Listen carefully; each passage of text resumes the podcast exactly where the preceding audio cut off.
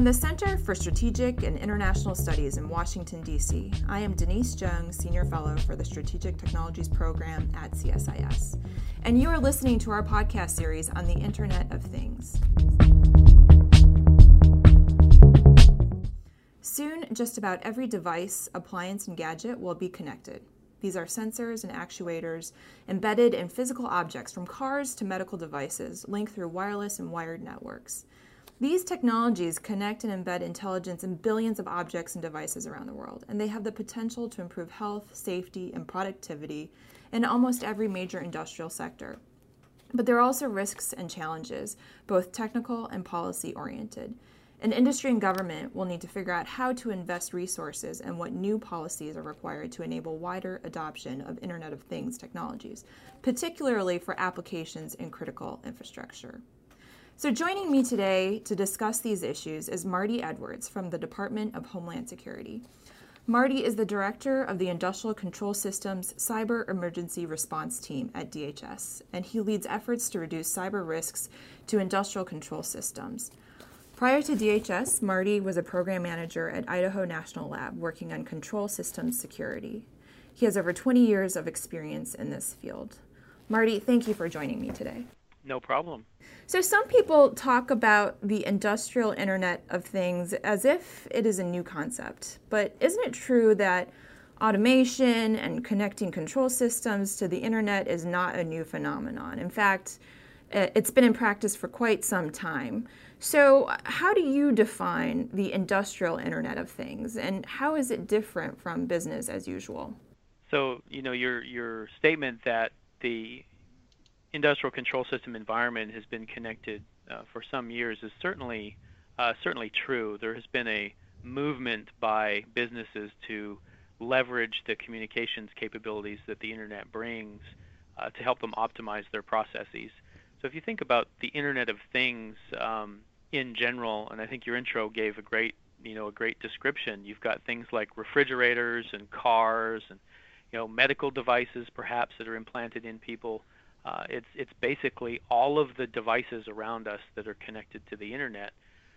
The Industrial Internet of Things, which is a new term that's evolving, is basically extrapolating that to the industrial world.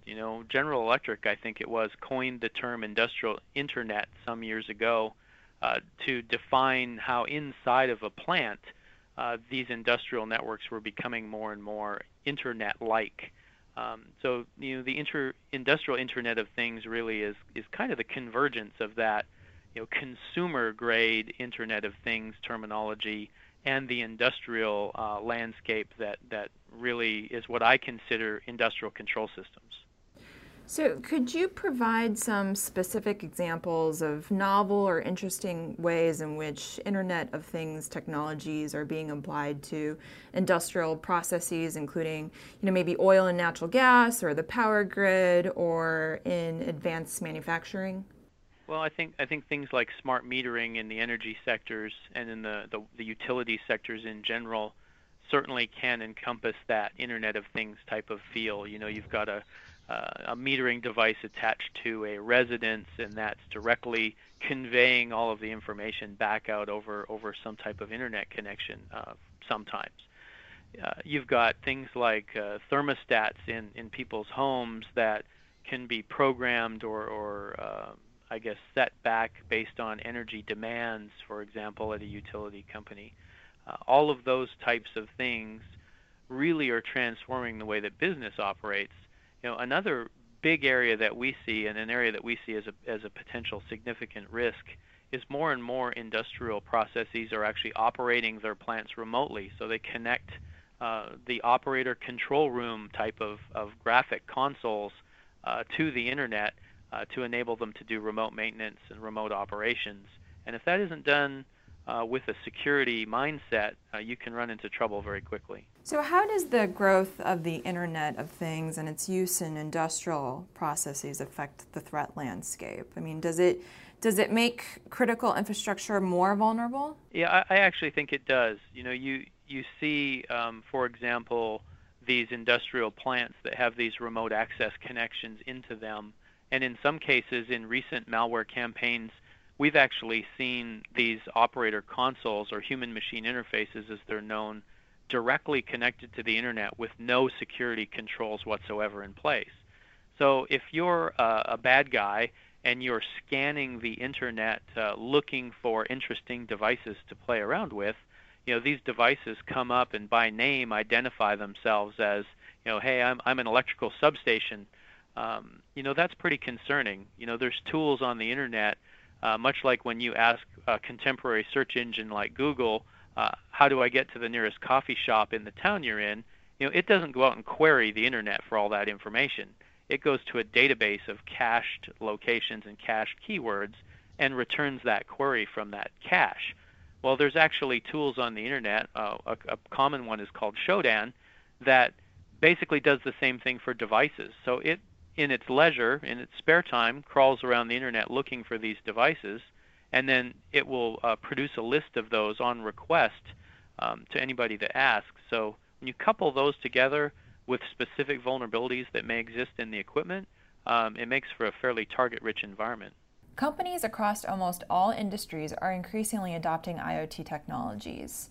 Does adoption of new IoT technologies by critical infrastructure companies create new opportunities to improve the security of these systems? There certainly are opportunities for that. So if a company, for example, when they're modernizing their industrial control system architecture and are making cognizant, you know, business-based risk decisions to interconnect those systems with their corporate environments or with the internet at large, you know, they do have a very good opportunity at that time to put in, you know, layered security measures in order to defend those systems. You know, we see some systems that are very, very good. They have very good security controls, and they've invested in the human capital to maintain and monitor those controls. But we see the opposite as well, where these systems are essentially directly plugged in with no security thoughts whatsoever. Given the nature of industrial control systems and the fact that they are critical, always-on systems, and they're costly to update or replace, we have a lot of legacy systems that are decades old running our nation's critical infrastructure. What does this mean for security? Well, as you mentioned, I mean, some of these systems have been around for literally decades. So in some layers of the industrial control system, it's not unusual to see hardware and software products that have a lifespan of 20 or 30 years. So we are actually talking about decades here. On the other hand, in the layers of the control system that are more likely to be exposed to the corporate environments or to the internet, those are typically running off of a more contemporary operating system cycle. They certainly can build the system or build their networks in a redundant fashion so that they can patch portion of their system and then shift operations to that system and then patch the remainder of the system. So there are definitely ways that companies can manage their security at the same time they're managing their operational uptime, you know, or their runtime. But as you said, in legacy systems, that can quite often be difficult. So what are the trends in incidents, cyber incidents involving critical infrastructure, these industrial control systems? Are we seeing an increase or over the years, or has it kind of plateaued? Or is security improving overall and, you know, we're seeing fewer incidents? What are the trends these days? Yeah, so those are all difficult questions. So basically we can only report on what we know. So I would speculate that there are a significant number of incidents or vulnerabilities that are just plain unknown, especially to the government, that we haven't got that level of reporting from either from our private sector stakeholders. So we actually see within the ICS-CERT that the number of incidents is kind of leveling off. But again, I don't think we're necessarily seeing the whole picture. But one concerning trend that we are seeing is out of those number of incidents, we're actually seeing the adversary make it further into the system. So if you go back several years, most of these intrusions, if you wish, were in the outer layers, so not close to the core services of the industrial control system. And we see this sort of progression of the intrusions going deeper into the system. And so that, for me, that's the concerning metric that we see out of our statistics. While we're talking about the adversary, there are different types of attackers, including hacktivists, criminal gangs, lone actors, and sometimes nation states. For industrial control systems and critical infrastructure targets, how would you characterize the adversary? Do they share any common characteristics? Well, I would say they must all share a common characteristic in that they have an interest in the computer architecture that runs our critical infrastructure. You characterize the different threat actors fairly well.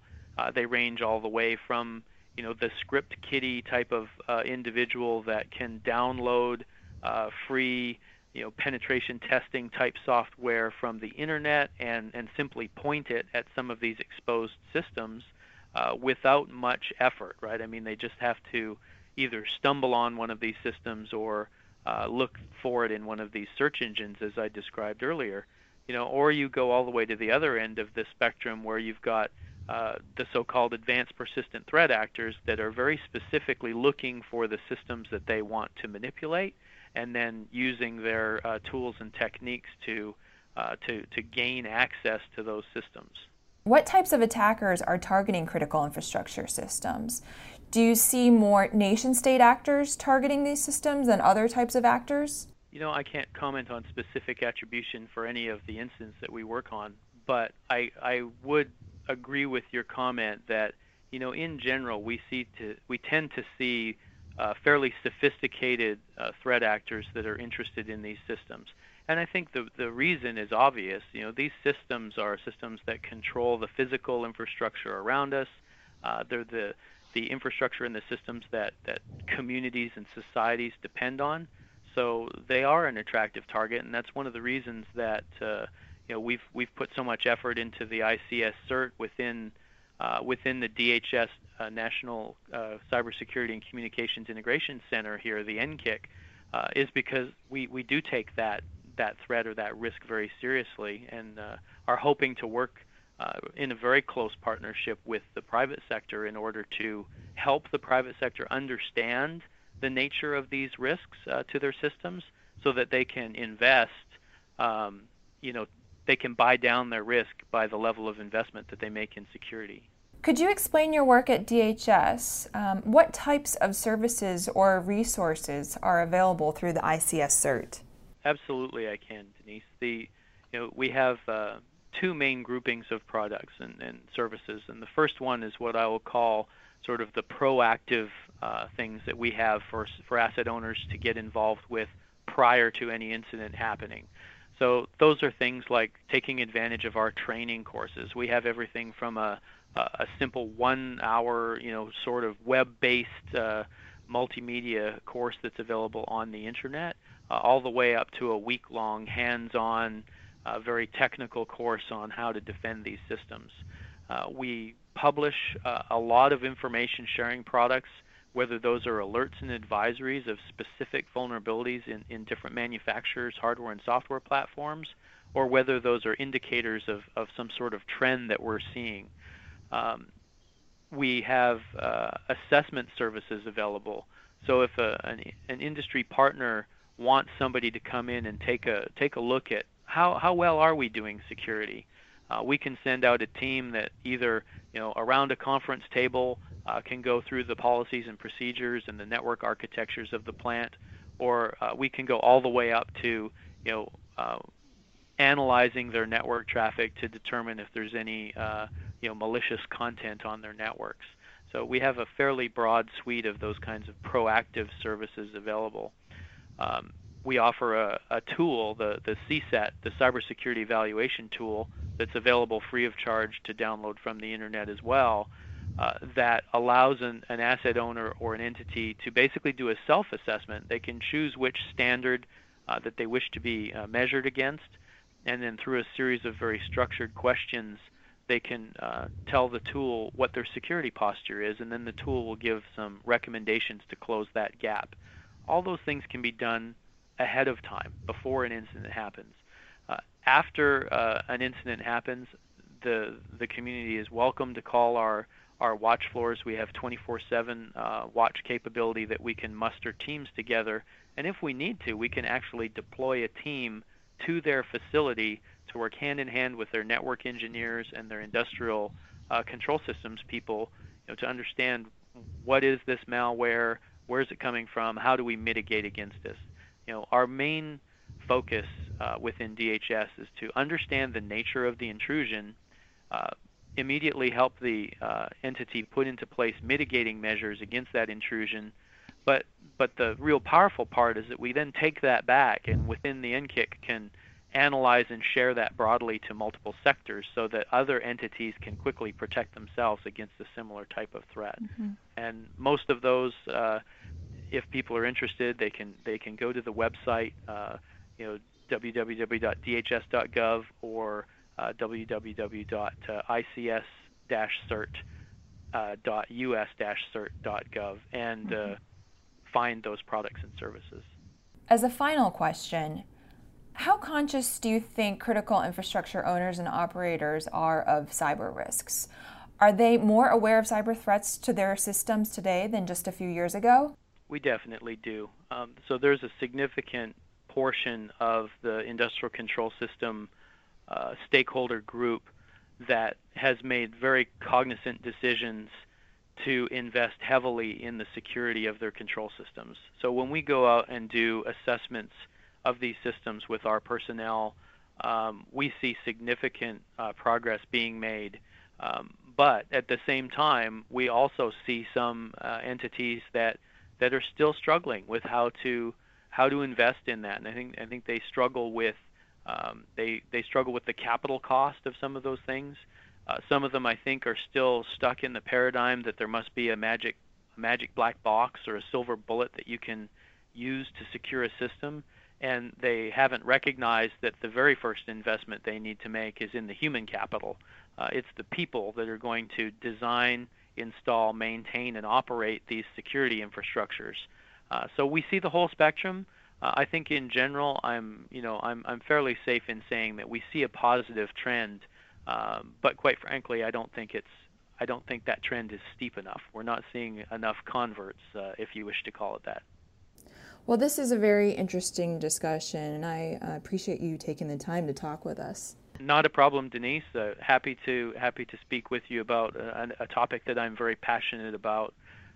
So happy to help in the future. Marty Edwards is the director for the Department of Homeland Security's Industrial Control Systems Cyber Emergency Response Team. And this is a podcast on the Internet of Things by the CSIS Strategic Technologies Program. I am Denise Zheng. Thanks for tuning in.